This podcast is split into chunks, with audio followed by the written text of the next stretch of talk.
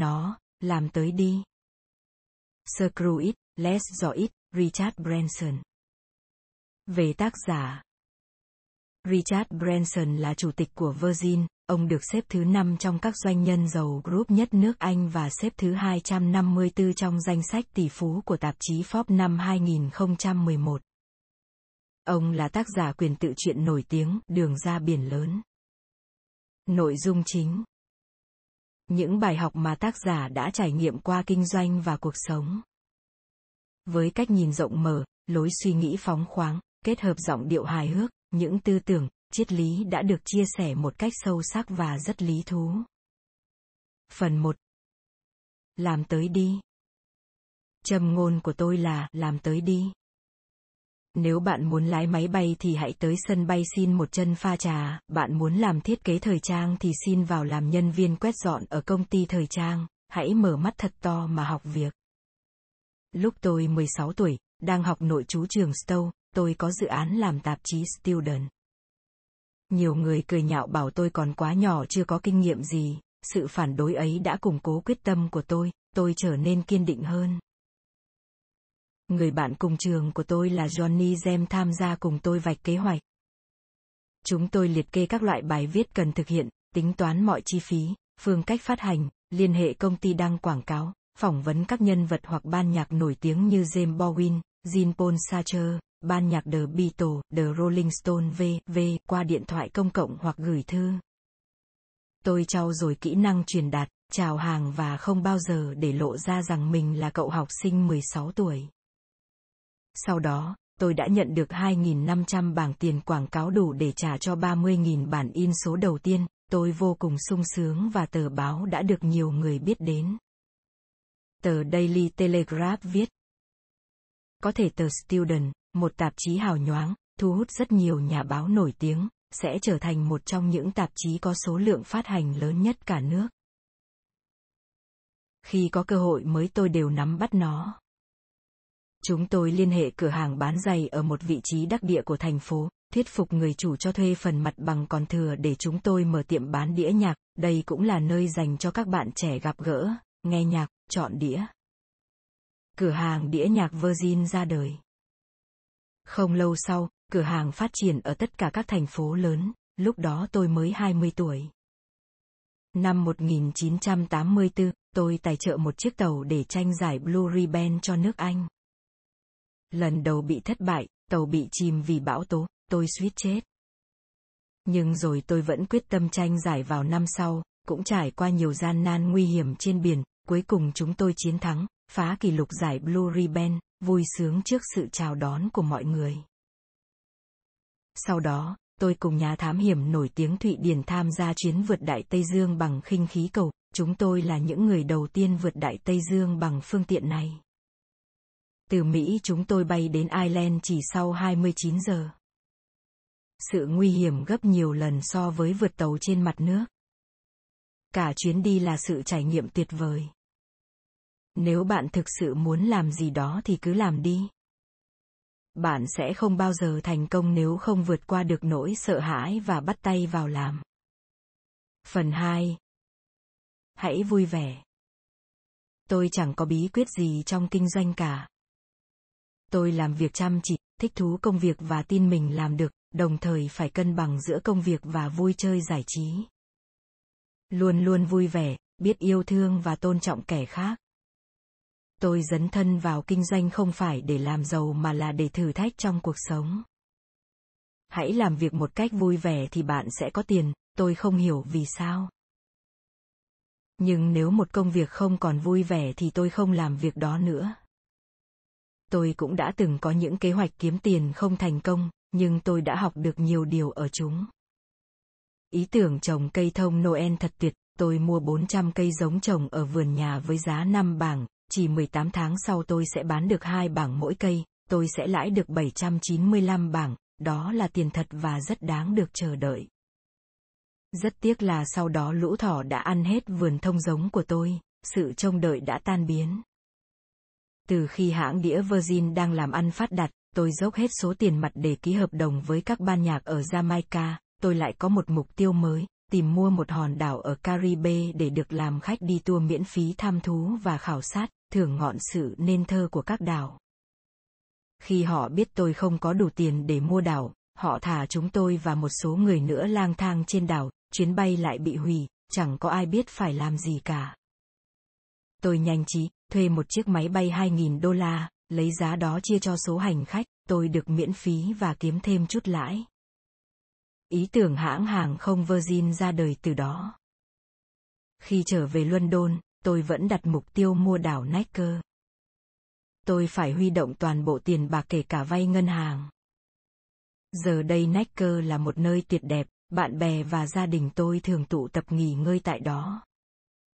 Các công ty của tôi vẫn tiếp tục phát đạt nhưng lúc nào tôi cũng quan tâm đến việc bảo vệ môi trường và công tác xã hội. Đừng chỉ mải kiếm tiền. Thành công, hạnh phúc và sự hài lòng lâu dài sẽ không bao giờ đến nếu lợi nhuận là mục đích duy nhất của bạn trong kinh doanh. Phần 3. Hãy táo bạo. Tôi thường tuyển dụng những nhân viên thông minh và có điều gì đó khác biệt, họ có ý tưởng hay và tôi luôn lắng nghe, tôi thường nói với họ. Hãy tin tưởng vào bản thân, hãy táo bạo nhưng đừng liều lĩnh. Năm 1984, tôi quyết định đầu tư vào hãng hàng không vượt Đại Tây Dương Virgin Atlantic, những người chung vốn ở hãng đĩa Virgin phản đối vì ngại quá nhiều rủi ro. Tôi muốn sống hết mình, muốn hướng đến mục tiêu mới, chúng tôi muốn gầy dựng từ ý tưởng của chính mình, không đầu tư vào hãng đã thành lập. Chỉ một chiếc máy bay, một mức tài chính tối đa, và một công ty mới được thành lập theo cách của mình. Cuối cùng những người chung vốn với tôi miễn cưỡng đồng ý. Hãy đề phòng những thủ đoạn bẩn thỉu của British Airways. Những thủ đoạn đó đã khiến tôi phá sản, đó là lời khuyên của chủ hãng hàng không Skytrain đã bị phá sản. Tôi không chọn dịch vụ giá rẻ, các hãng hàng không lớn có thể phá giá, tôi đưa ra dịch vụ chất lượng, tiện nghi và chăm sóc chu đáo đối với hành khách. Tôi đã rất táo bạo và mạo hiểm nhưng không ngu ngốc. Cuối cùng hãng hàng không Virgin Atlantic đã thành công trước sự ngạc nhiên của nhiều đối thủ. Dự án mạo hiểm tiếp theo của tôi là tàu đường sắt Virgin vào năm 1991. Tôi mang ý tưởng đã học được từ chiếc Shinkansen còn gọi là tàu lửa hình viên đạn của Nhật, chạy êm, nhanh và sạch như máy bay về áp dụng để cải tạo hệ thống đường sắt nước Anh. Chúng tôi sản xuất ra Pandolino, chiếc tàu nghiêng tiên tiến nhất thế giới.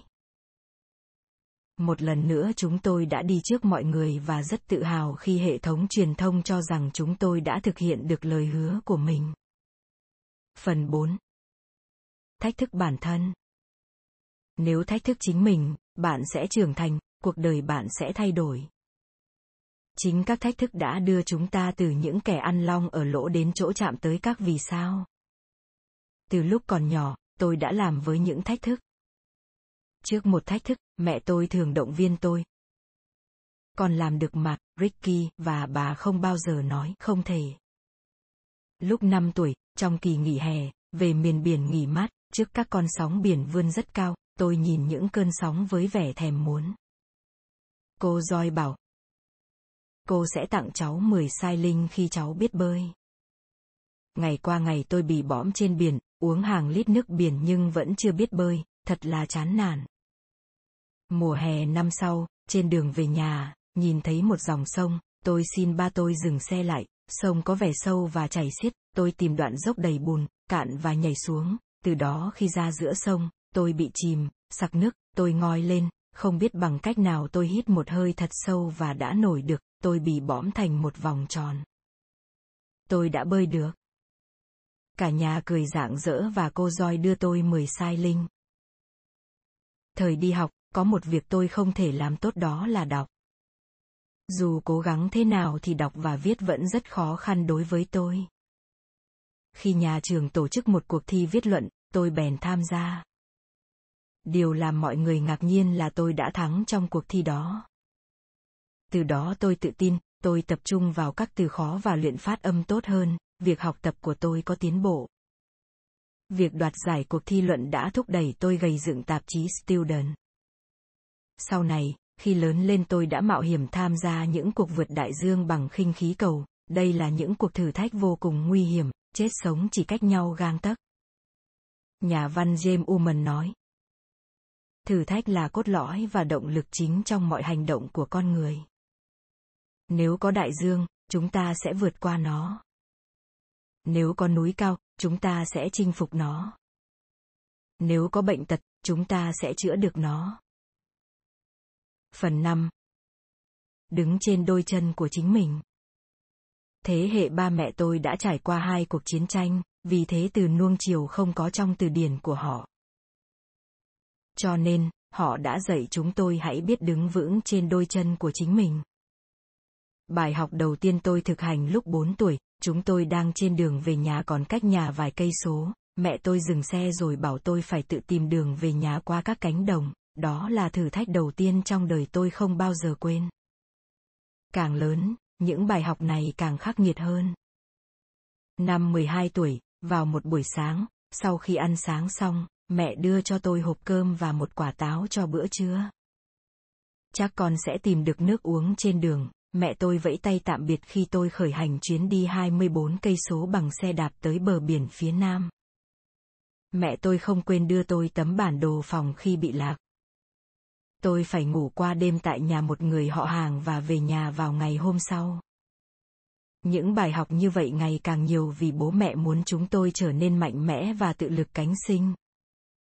Ở nhà, bố mẹ tôi không giấu chúng tôi bất cứ điều gì đang diễn ra, chúng tôi thường nói chuyện kinh doanh trong buổi tối, chúng tôi biết thế giới thực sự là như thế nào, em tôi và tôi đã giúp mẹ tôi nhiều kế hoạch kiếm tiền rất thú vị. Qua những bài học đó tôi đã có thói quen tin tưởng vào bản thân và mục tiêu của chính mình. Năm 1986, Virgin đã là công ty lớn mạnh, doanh thu tăng 60% mỗi năm, tôi được khuyên nên cổ phần hóa công ty. Mặc dù không muốn lắm nhưng tôi phải chấp nhận vì chúng tôi rất thất vọng cách làm việc của các chủ ngân hàng, họ chuyển tiền rất chậm, ảnh hưởng đến hoạt động kinh doanh của công ty. Virgin đã thu hút đông đảo công chúng, vượt hẳn bất kỳ sự ra mắt của thị trường chứng khoán nào. Tuy nhiên, chẳng mấy chốc tôi cảm thấy ghét lề thói làm việc của khu tài chính London. Mỗi lần ký những hợp đồng lớn tôi phải hỏi ý kiến của một ban giám đốc, mà rất nhiều người trong số họ không am tường về kinh doanh âm nhạc. Tính tôi thường quyết định nhanh và hành động theo bản năng nên cảm thấy ngột ngạt vì thói quan liêu. Sau đó, thị trường chứng khoán sụp đổ khiến cổ phiếu tụt giá nhanh chóng mặc dù không phải lỗi của tôi nhưng tôi cảm thấy mọi người đang thất vọng. Tôi quyết định mua lại tất cả cổ phiếu với giá mọi người đã trả cho chúng. Mặc dù không cần thiết phải làm như vậy. 182 triệu bảng đủ để giữ lại sự tự do, danh tiếng và cá tính của tôi. Virgin trở lại thành một công ty tư nhân, tôi cảm thấy nhẹ nhõm. Phần 6. Sống trong hiện tại. Năm 1997, tôi cùng Per và Alex thực hiện chuyến du hành bằng khinh khí cầu quanh thế giới. Chuyến bay gặp rất nhiều nguy hiểm, có lúc tình thế cận kề với cái chết. Tôi ao ước thoát chết và nếu thoát được tôi sẽ không bao giờ làm việc này nữa. Tuy nhiên, thử thách là thứ tôi không thể cưỡng lại được. Năm 1998, tôi tiếp tục thực hiện vòng quanh thế giới bằng khinh khí cầu từ Marrakesh qua dãy Atlas rồi qua Libya. Đại tá Caffi cấm không cho chúng tôi bay qua nước ông, qua điện thoại, tôi xin ông châm trước, chúng tôi bay qua Afghanistan, vượt đỉnh Everest, qua Trung Quốc, vượt Thái Bình Dương. Tôi nghĩ thật là quá đủ cho một người trong cuộc đời với những trải nghiệm tuyệt vời đến vậy. Trước khi đến Hawaii, chúng tôi rơi xuống biển, lại được máy bay trực thăng cứu sống. Tôi gặp lại gia đình và bạn bè thân thiết. Lạy Chúa, đây là một bữa tiệc thật hoàn hảo. Bà tôi là người luôn sống hết mình, ở tuổi 89 bà thắng cuộc thi khiêu vũ Mỹ Latin nâng cao. Năm 90 tuổi bà trở thành người già nhất đánh gôn trúng lỗ với chỉ một lần đánh. Năm 99 tuổi bà đi bằng tàu thủy vòng quanh thế giới, ba tôi bảo. Chúng ta chỉ có một cuộc đời, vì vậy phải tận hưởng nó thật trọn vẹn. Bố mẹ tôi cũng vậy, dù ở tuổi 80 họ vẫn đều đặn đi du lịch vòng quanh thế giới. Tấm gương của họ nhắc nhở tôi phải luôn luôn tận hưởng cuộc sống. Để cuộc sống càng trọn vẹn ta luôn cố gắng đối xử tốt với mọi người, như cha xứ của tôi nói. Nếu mọi người kết bạn với kẻ thù của mình thì thế giới sẽ dễ chịu và yên bình. Điều quan trọng hơn nữa là phải hiểu rằng luôn sống ở tương lai có thể cản trở chúng ta y như lúc nào cũng chìm đắm trong quá khứ. Nhiều người luôn nhìn về phía trước, và dường như họ chẳng bao giờ hài lòng. Riêng tôi, dù kế hoạch những tháng tới trong cuốn sổ ghi nhớ của tôi đã kín đặc, nhưng tôi đã học được cách sống cho hiện tại. Phần 7. Trân trọng gia đình và bè bạn. Dù đã được dạy phải đứng trên đôi chân của mình, nhưng tôi sẽ lạc lối nếu không có gia đình và những người bạn trung thành. Khi Nick đến xem chúng tôi làm tạp chí Student, anh rất sửng sốt khi thấy chúng tôi quản lý tiền bằng chiếc hộp bánh bích quy. Tôi biết anh rất giỏi về quản lý tiền bạc, tôi thuyết phục anh bỏ học cùng chúng tôi gây dựng tờ tạp chí. Nick đã lấy tiền từ hộp bánh bích quy gửi vào một tài khoản ngân hàng và giúp chúng tôi phân phối báo hiệu quả hơn. Sau đó vì một bất đồng, Nick xin nghỉ việc tiếp tục học đại học, nhưng chúng tôi vẫn là bạn bè. Khi hãng đĩa Virgin ra đời và phát triển, Nick đã trở lại với chúng tôi không một chút oán giận gì. Bài học tôi đã học được là hãy thẳng thắn, giải quyết bất hòa một cách thân thiện trước khi nó trở thành nghiêm trọng. Tôi ước mơ một ngôi nhà gần Oxford để làm nơi thu âm cho các ban nhạc. Mặc dù đã vay được ngân hàng 20.000 bảng nhưng vẫn còn thiếu tiền. Bố mẹ tôi cho phép tôi rút tài khoản tiết kiệm mà bố mẹ dành cho tôi, sau đó bố tôi giới thiệu với cô Joy để tôi vay thêm cho đủ, cô bảo. Cháu đã xứng đáng thắng được 10 sai linh hồi còn bé, thì làm sao cô không cho cháu vay được chứ? Nếu không có sự giúp đỡ của gia đình và bạn bè thì những ước mơ của tôi khó trở thành hiện thực. Mỗi chúng ta đều cần một mạng lưới ủng hộ vững chắc, đó là gia đình và bạn bè thân thiết. Hãy trân trọng họ, họ là một phần của sự nghiệp của chúng ta. Phần 8. Biết tôn trọng. Một lần phải đi họp, tôi bị muộn giờ nên vớ lấy đống giấy tờ cần thiết và nhảy lên một chiếc taxi, ý định thời gian ngồi taxi tôi sẽ xem mớ tài liệu để chuẩn bị cho cuộc họp. Trên đường, anh tài xế la lên. À hát! Tôi biết ông. Ông là Dick Branson, chủ một hãng đĩa, vâng, đúng vậy tôi nói. Anh tài xế tiếp tục nói không nghỉ. Tôi rất hân hạnh chở ngài Branson, tôi đang chơi trống cho một ban nhạc, ông có muốn nghe bản thu âm thử của tôi không? Trông ông có vẻ mệt, hãy ghé nhà mẹ tôi gần đây uống trà. Tôi rất khó chịu nhưng không muốn bất lịch sự, cố gắng lắng nghe rồi ấp úng. Cảm ơn. Tay lái xe chính là Phil Collins, một ca sĩ nổi tiếng. Tôi đã được dạy một bài học là luôn quan sát, lắng nghe và cư xử lịch sự quan trọng như thế nào. Năm 1971, Virgin nổi tiếng vì bán những đĩa nhạc hay với giá rẻ. Tôi nhận được đơn đặt hàng từ Bỉ, không phải đóng thuế khi xuất khẩu đĩa nhạc qua Bỉ. Tôi trực tiếp mua đĩa nhạc miễn thuế từ những hãng đĩa lớn như EMI, chở phà qua Pháp rồi lái xe đến Bỉ.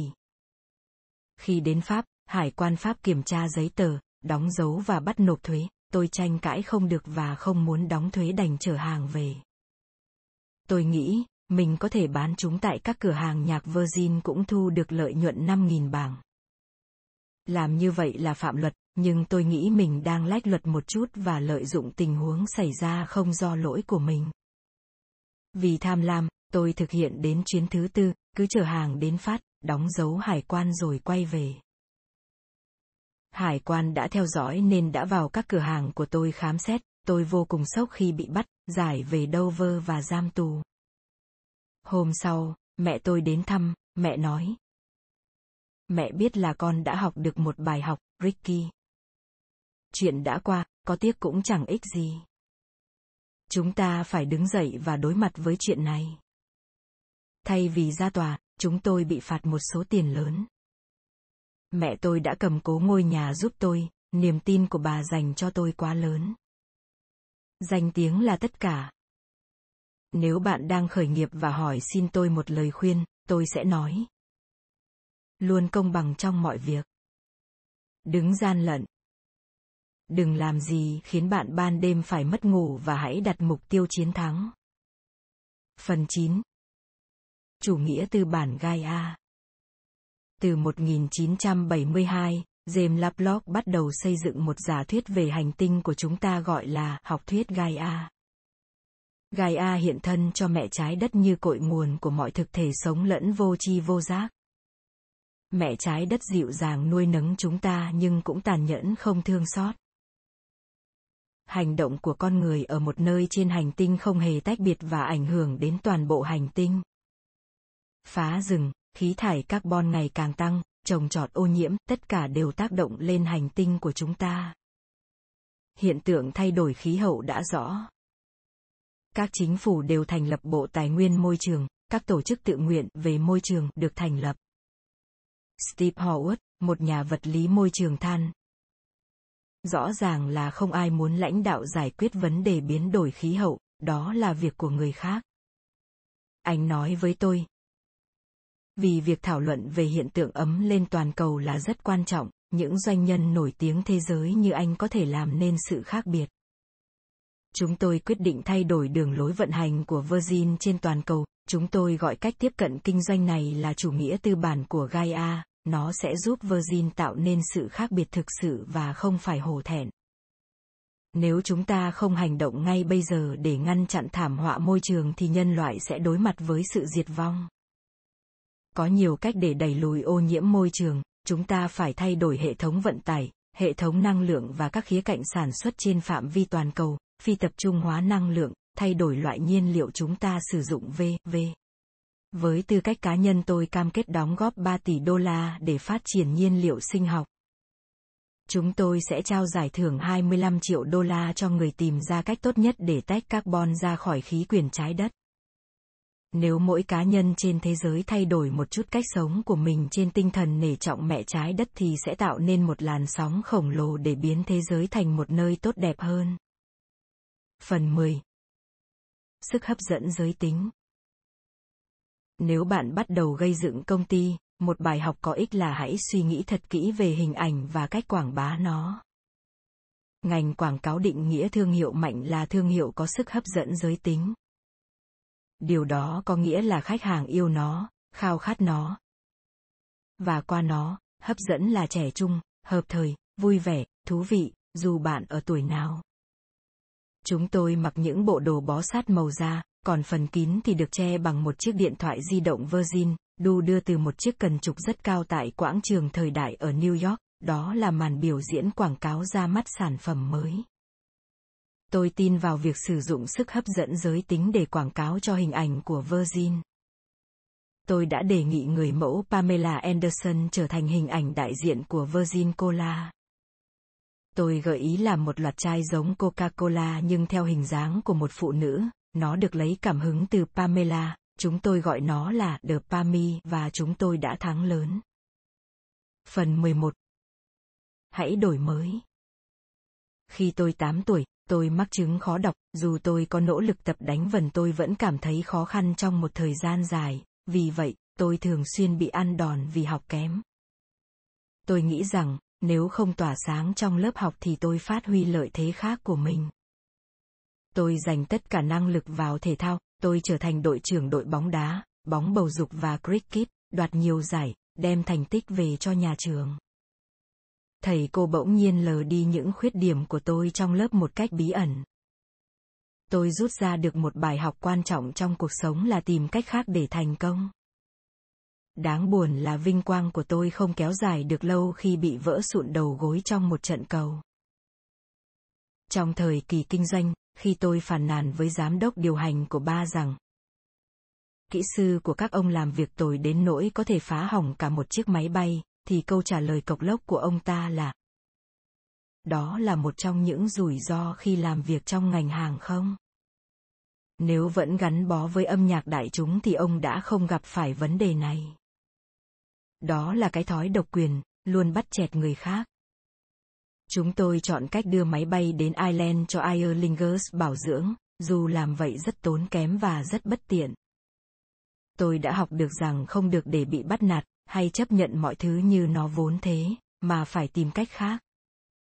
Phần 12. Làm việc tốt.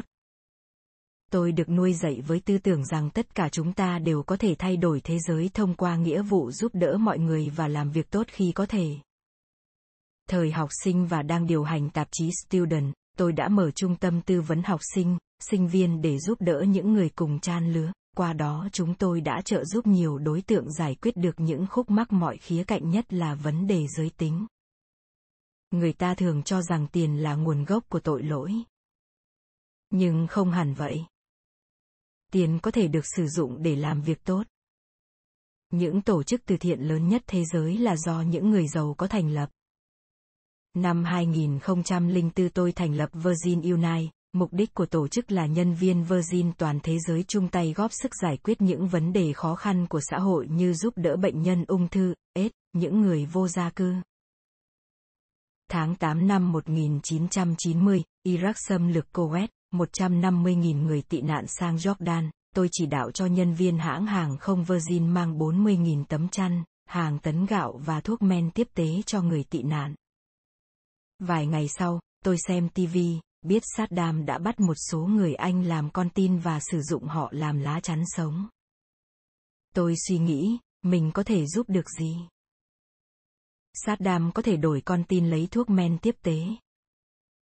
Tôi liên hệ vua Hussein của Jordan nhờ nhà vua thương lượng, Saddam ra điều kiện sẽ thả những người ốm yếu và phụ nữ, nhưng ông muốn gặp người có vai vế.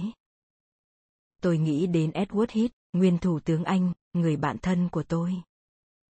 Tôi cùng Edward sẽ sang gặp Saddam. Vua Hussein nói, Saddam đảm bảo anh sẽ được an toàn. Nhưng nhiều người cho rằng Saddam sẽ bắt giữ tôi và Edward và cướp máy bay. Nhưng chúng tôi dũng cảm đánh liều một chuyến vì rất nhiều người đang trông chờ vào tôi. Xong việc, chúng tôi rời Iraq cùng con tin và phi hành đoàn an toàn, chúng tôi thấy nhẹ người và đã ăn mừng trên suốt quãng đường trở về. Sứ mệnh giải cứu ở Iraq làm tôi vô cùng hạnh phúc. Phần 13. Bay lên nào!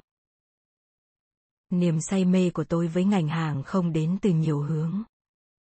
Trước hết là tôi chịu ảnh hưởng từ gia đình. Mẹ tôi là phụ nữ đầu tiên trên thế giới làm tiếp viên hàng không và phi công xuất sắc. Tôi cũng rất thích khinh khí cầu, mỗi khi bay lên tầng bình lưu, tôi có cảm giác bị vũ trụ mê hoặc như thế nào. Tôi là một trong những đứa trẻ của 1960 được chứng kiến cảnh con người đáp xuống mặt trăng. Năm 1996, tiến sĩ Peter Diamandis gây sốc khi công bố giải thưởng Ansari X Prize cho chuyến bay tư nhân lên vũ trụ có người lái đầu tiên. Vào năm 1999, chúng tôi đăng ký cái tên Virgin Galactic và bắt đầu nghiên cứu một số dự án để cố giành được giải X Prize. Cuối cùng chiếc Spaceship One của Bert đã giành được giải X Prize. Sau đó, tôi cũng đã mua được bản quyền chế tạo Spaceship để sản xuất đội tàu vũ trụ theo công nghệ của Spaceship One. Virgin Galactic chính thức ra đời tháng 9 năm 2006. Ý định của tôi là đưa hành khách là người dân bình thường vào vũ trụ trong tương lai gần. Tôi, bố mẹ tôi và hai con của tôi là những hành khách đầu tiên khai trương chiếc Spaceship Two. Thị trường chúng tôi nghiên cứu cho sản phẩm đặc biệt này là du lịch không gian. Không có mục tiêu nào là không thể đạt được, và ngay cả điều không thể cũng trở thành có thể đối với những người có tầm nhìn và niềm tin vào chính bản thân mình. Các nhà sản xuất nói rằng, họ muốn đưa siêu nhân vào thời hiện đại bằng cách sử dụng Virgin thay vì NASA. Tôi nghĩ rằng siêu nhân luôn ở tương lai. Đó chính là nơi mà tôi luôn hướng đến. Phần 14. Suy nghĩ tích cực. Suy nghĩ tích cực không có nghĩa là bạn phải trẻ. Những người không còn suy nghĩ và cảm thấy trẻ trung nữa có xu hướng khá cứng nhắc trong cách tiếp cận cuộc sống, và đó không phải là sự sáng tạo, trưởng thành và phát triển cá nhân. Người tôi quý trọng nhất trên thế giới này là Nelson Mandela, hầu hết những năm ngồi tù và đập đá vôi nhưng ông không hề nản chí. Ông nhận ra rằng nếu chìm đắm trong cảm giác đắng cay thì không bao giờ được tự do thật sự. Ông tha thứ cho những kẻ đàn áp mình bởi nếu ông không làm vậy thì cuối cùng bọn chúng cũng sẽ hại ông. Chính vào lúc đó, ông đã thật sự tự do. Và nó chính là điều khiến ông trở nên vĩ đại. Tôi ngưỡng mộ tất cả những gì mà ông đã đạt được ở đất nước Nam Phi mới cũng như trên toàn cầu, với triết lý về hòa bình và hòa giải của ông. Từng có những bình luận rằng tôi đã bỏ học từ rất sớm, tuy nhiên, đây không hẳn là tấm gương tốt nhất để noi theo. Tôi nghĩ rằng, giáo dục mà tốt nhất là trình độ đại học giúp mọi người chuẩn bị hành trang cho mình. Khi mọi người hỏi tôi nên đi theo con đường kinh doanh nào, tôi luôn trả lời. Dù lựa chọn ngành kinh doanh nào, bạn cũng cần đam mê với những gì mình làm, vì khi bạn làm chỉ vì tiền thì bạn sẽ không tiến lên phía trước. Tri thức, đam mê, nắm cơ hội và quyết tâm là sức mạnh của sự thành công. Ở cấp độ xã hội, tôi nghĩ rằng mọi thứ đều có thể xoay chuyển nếu quyền lực được trao cho người dân. Mandela đã nói trong bài diễn văn nhậm chức của ông. Nỗi sợ lớn nhất của chúng ta không phải là không thích nghi được với xã hội, mà chúng ta có quá nhiều quyền lực. Chính ánh sáng chứ không phải bóng tối làm chúng ta sợ hãi nhất. Khi chúng ta được giải thoát khỏi những nỗi sợ hãi của chính mình thì sự hiện diện của chúng ta cũng tự động giải thoát những người khác.